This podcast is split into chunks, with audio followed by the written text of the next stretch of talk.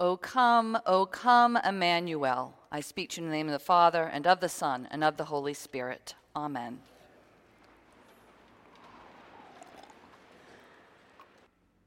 It's hard to hear good news in the dark of a prison cell. It's hard to believe your life means much when the door is locked and can only be opened from the outside. It's hard to have hope when all you can see are the four walls around you and it seems there's no release.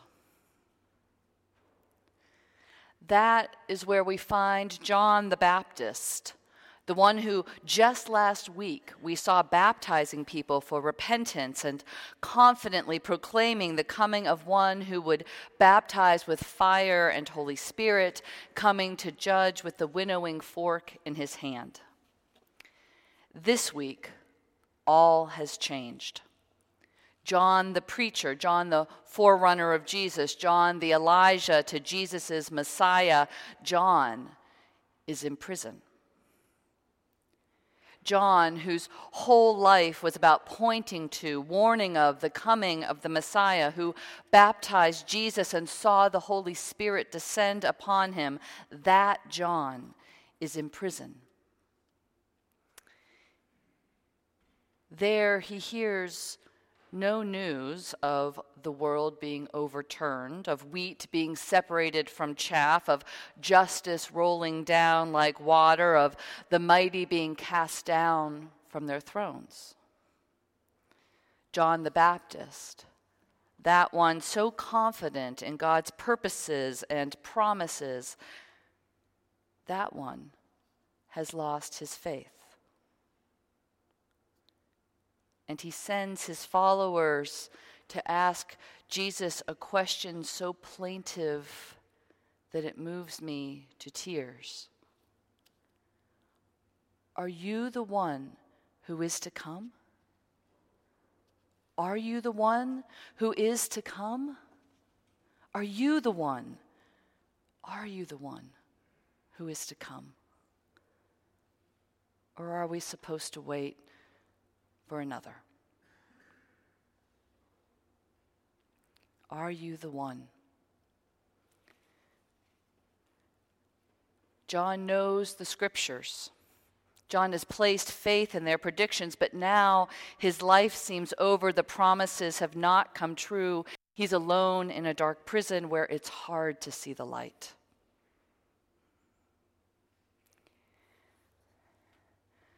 On this day in Advent when we are to rejoice, when we get a little break in the blue season, we light the pink candle on the Advent wreath and we get to wear pink, or at least some of us do. On this day, we hear a question from prison Are you the one? And like all the scripture we read in Advent, this feels like a shock. But isn't this the perfect Advent question for we, we Advent people, for we who live our lives in hopes of what we've heard, but we often, let's be honest, wonder is true? How often we find ourselves in prisons of a sort. How many of us are there? Prisons of hopelessness or depression or grief in an unending season of politics rather than governance where chaos is swirling here and abroad, when we wonder if those principles we hold dear democracy, civility, honesty we wonder will they hold and we feel stuck, bound in a system not of our own making. When we hear the news that our beautiful world is in even graver danger than we thought permafrost, permafrost thawing, Arctic ice shrinking, all much faster than predicted. We've entered a devastating feedback loop. Action is urgent, yet we feel stuck in our lifestyles, locked, helpless, in systems beyond our control. In our personal lives, in our communal lives. It can feel like we're in a prison cell facing a door that can only be opened from the outside. Are you the one to come? Are you the one to come, or are we to wait for another? And to that question, Jesus offers just this Tell John what you hear and what you see. Tell John what you hear and what you see. Jesus doesn't try to convince John in his prison cell that everything is perfect, that all will be solved. What he does is offer stories, and he offers some signs of hope. He invites John's disciples to share what they have seen. The blind receive their sight, the lame walk, lepers are cleansed, the deaf hear, the dead are raised, the poor have good news brought to them. And in this way, Jesus reminds John of all the promises of Isaiah, the ones that we just heard wilderness and dry land shall be glad. The desert will rejoice and bloom. The eyes of the blind shall be opened, ears of deaf unstopped. Lame shall leap like the deer. Waters will break forth. Life will break forth, not just in individual people, but in all of creation when God comes.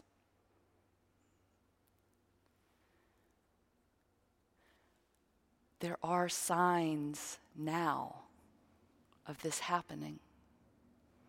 And Jesus knows that John needs those signs. He needs a sign to restore his hope.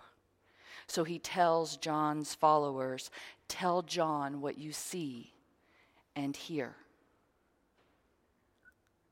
There are signs that God is at work. There are signs that one day justice will roll down like water and righteousness like an ever flowing stream. Look for them share them.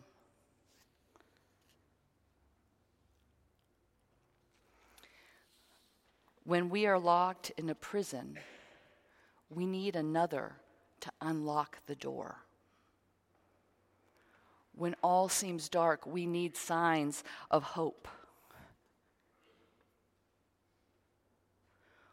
What signs of hope do you see in the world around you? Now, right now.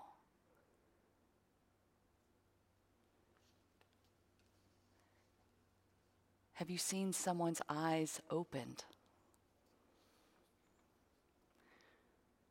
Where are the places in your life that water could spring forth from dry land?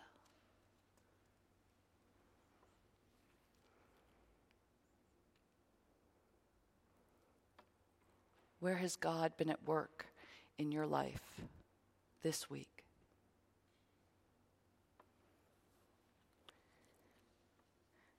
And how might you help strengthen another's faith, provide hope, provide comfort for those who now sit in darkness?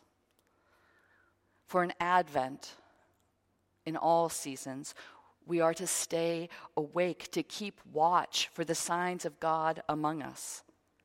Sometimes we are to provide, to be those very signs. For though we might not believe it, we too can be a sign that God is at work. We need these signs for our own strength and to strengthen others when we are locked in the prisons of our own lives, when we need signs of hope that God is the one, that Scripture does tell the truth, the truth that when God comes, the dry land will be lush, teeming with springs of water, flowers and blossoms springing up. The land itself will rejoice. In that time, we will see and hear, leap like deer, sing for joy.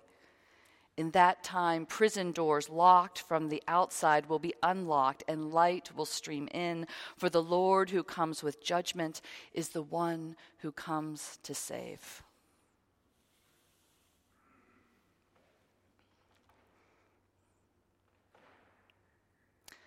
John the Baptist asks, Are you the one?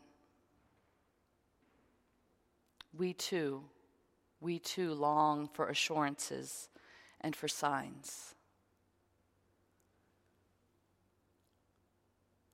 Are we looking for them? Are you looking for God at work in the midst of your life? Will you share those signs with one another?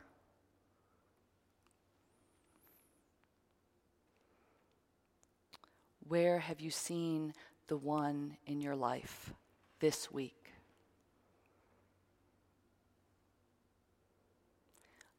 Look for him. Look for him, beloved. And then tell what you have seen and heard. In the name of the Father, the Son, and the Holy Spirit. Amen.